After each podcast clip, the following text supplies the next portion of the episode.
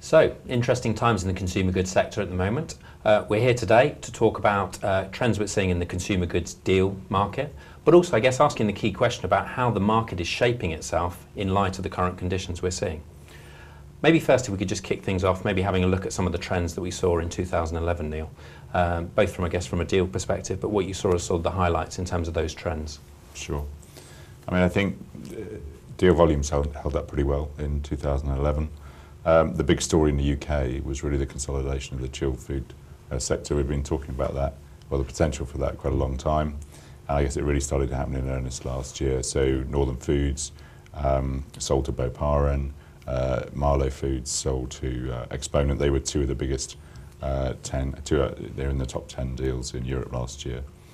Uh, but other things happened too. Greencore um, bought the Uniq business mm-hmm. and uh, Hain Celestial from America uh, bought Daniels as well. So plenty of activity overall. That American uh, theme was actually quite important as well. Uh, and as three uh, of the top 10 purchases in Europe last year, all uh, Americans, including people like Colgate and General Mills. Yeah. In fact, you know, corporate purchases were the order of the day, really. Um, and uh, the, when we come on to talk about 2012, I think there's some interesting conclusions there. Yeah. And I guess interesting to see how the private equity um, population react to those deals this year and looking into next year, but we'll, I guess we'll come to that. Yeah. Maybe just um, sort of, I guess, reflecting on where the consumer are at at the moment, Christine. Um, as we know, consumer goods, you know, they thrive off consumer confidence and how the retailers are responding to that. How do you see things at the moment? Yeah, I think you know what the retailers have seen is is that the, there's more footfall through the stores, that, that customers are being a bit more promiscuous. They're, they're shopping around uh, for their goods and they're expecting more discounts as well. Yeah. So you know, good measure of that is that that, that grocery spend increased 4.8%, but food inflation increased by 5.9%. Mm. So you've got you've got you know definite pressure on margin by the retailers, and very much the ones who succeeded last year were the ones at the premium end of the market um, and those at the value end of the market. And it was the mm. malts in the middle that really got squeezed on margin. Yeah.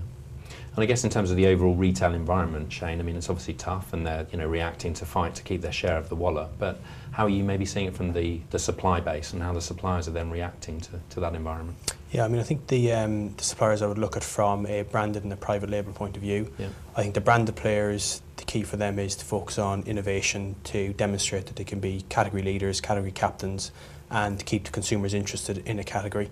I think the other point on the branded side of things is the continued focus on cost, both from an overhead point of view, a cost of goods sold point of view, and also looking at their supply chains. Mm. I think there's going to be some commodity cost softening uh, in the coming year, and it'll be interesting to see, you know, who gets to keep the uh, keep keep that deflation, uh, whether it be the retailers or the uh, or the suppliers. Yeah. I think from the private label point of view, it's going to be all about scale. I mean, to Neil's mm. earlier point. Um, I think the guys who win in private label are the guys who've got the scale to both deal with suppliers but also have the muscle to um, to work with the uh, with the retailers. And that's an important point because I think the retailers are going to be pushing private label even more. Mm. Yeah, 36% average in this country, I think, could go up by another another 10% in terms of penetration. They're treating it more like brand. They're getting more margin out of it that they'll be pushing the, the private label suppliers even more and trying to get their margins on a more equitable footing to the yeah. FMCG mm-hmm. margins. Yeah, yeah and, I, and that will have a deal effect too. I think some of the private label players that have historically been a bit less fashionable yeah. uh, will come into fashion a bit in a, in a deal context. And I think you'll see the, the, the, the, the gap that we've historically seen widening between branded and own label players. We'll see that narrowing again, I think, in 2012.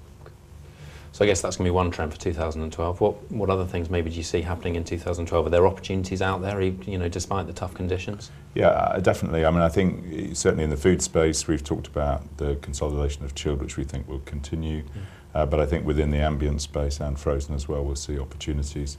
Um, I think the fact that uh, there are a number of corporate purchasers out there whose balance sheets are, you know, pretty well capitalised.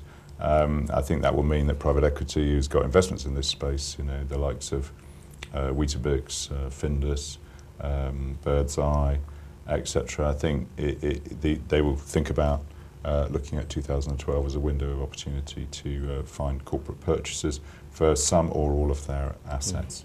Mm. Uh, I think that's the same. The same is true in the mid-market uh, as well, uh, and so I think you will just see consolidation in, in you know quite a significant uh, way across the food space uh, in 2012. I think the other trend is outside of the UK, emerging markets is, uh, is important.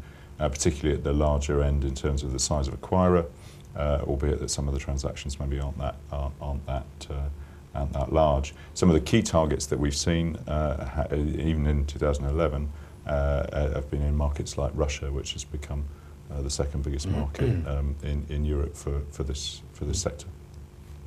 It's interesting as we're seeing that though that consolidation in the producer sector. There's equally, you know, consolidation in the retail sector, Yeah. which I think is, is marrying that, and you know, probably be a couple of big deals go through in the first half of, of 2012 in, in retail in this Mm. country as well. And that total shape of retail, I think, will change with the advent of online. Yeah. As that increases, I think more suppliers will start to look at how they can cost efficiently get goods to the consumer faster without having to go through retail stores and, and really rationalise that supply chain that they know is costing them money at the moment. Yeah. And I think one of the areas that you could potentially see that happening is something like bread, where you've got three big players who all distribute to all the supermarkets. So I think looking at some consolidation of the supply chain element of their business would make sense. And I guess, as you, you know, it's making in that different environment how the suppliers make it work for them Yes. Mm. to, to, Yeah, to yeah, indeed. share. And the consumers are going to start to demand that because that's the only way you can get costs down even further. Yeah. Okay. Thanks, guys.